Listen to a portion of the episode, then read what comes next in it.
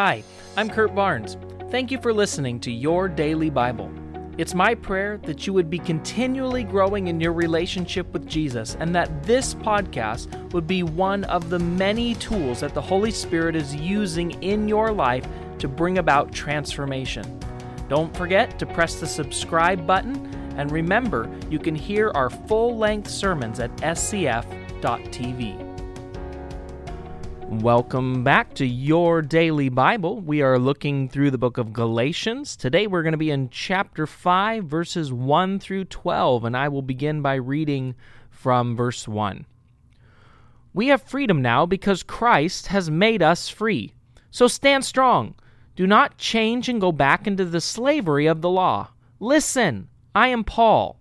I tell you that if you go back to the law by being circumcised, then Christ is no good for you. Again, I warn every man, if you allow yourself to be circumcised, then you must follow all the law. If you try to be made right with God through the law, then your life with Christ is over. You have left God's grace.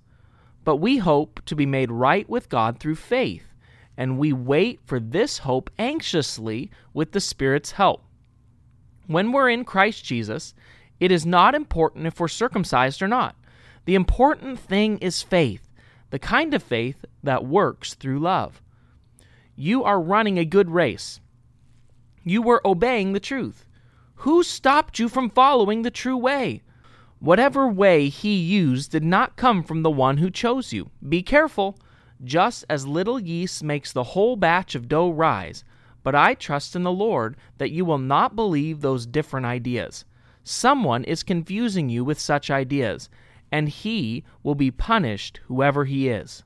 My brothers, I do not teach that a man must be circumcised. If I teach circumcision, then why am I still being treated so badly? If I still taught circumcision, my preaching about the cross would not be a problem. I wish the people who are bothering you would castrate themselves. Oh boy. That's a strong statement. Now, let me ask you, have you ever been in a relationship where nothing you do is ever good enough? If you have, you know how frustrating and exhausting and heartbreaking it can be. And the eventual outcome is that we stop trying, or worse, we become bitter towards others and doubtful of our own value, our own self-worth. If you experience this kind of pain of a no-win relationship, I've got some good news for you. You never have to work to earn God's acceptance. In fact, it's impossible. You cannot earn it no matter how hard you try. Ephesians two, eight through nine just told us that.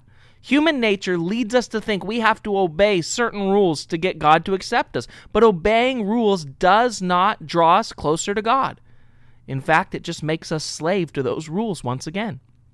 The Bible says that when we were God's enemies, It, it can't get any stronger than that. When we were separated from God, when we were dead, in that state, he sent Jesus Christ to save us.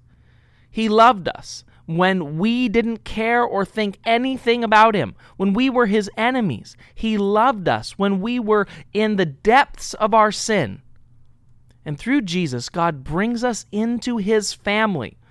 The Holy Spirit changes us on the inside and makes us now children of God, not some robotic rule followers.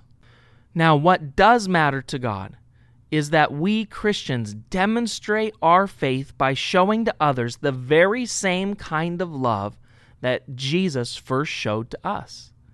He wants us to love people who are far away from God just as they are, because that's how he loved us. He wants us to love them like he loved us, the kind of love that leads people to Jesus, because once we see Jesus, our lives can truly begin to change. Let's pray. Jesus, thank you that you first loved us, and that your love and your kindness is what draws us and drew us to you. Thank you that it wasn't about keeping rules, and it's not still about keeping rules, but it's about putting our faith in Jesus Christ and nothing else. So today we choose to put our faith once again in you, Jesus. We choose today to offer our lives as living sacrifices, holy and pleasing before you. Not because it's mandated, but because it's our desire. Because we've experienced you, we've tasted you, and we, Lord, want to be more like you. Thank you that your grace is what draws us to obedience. We pray these things in Jesus' name.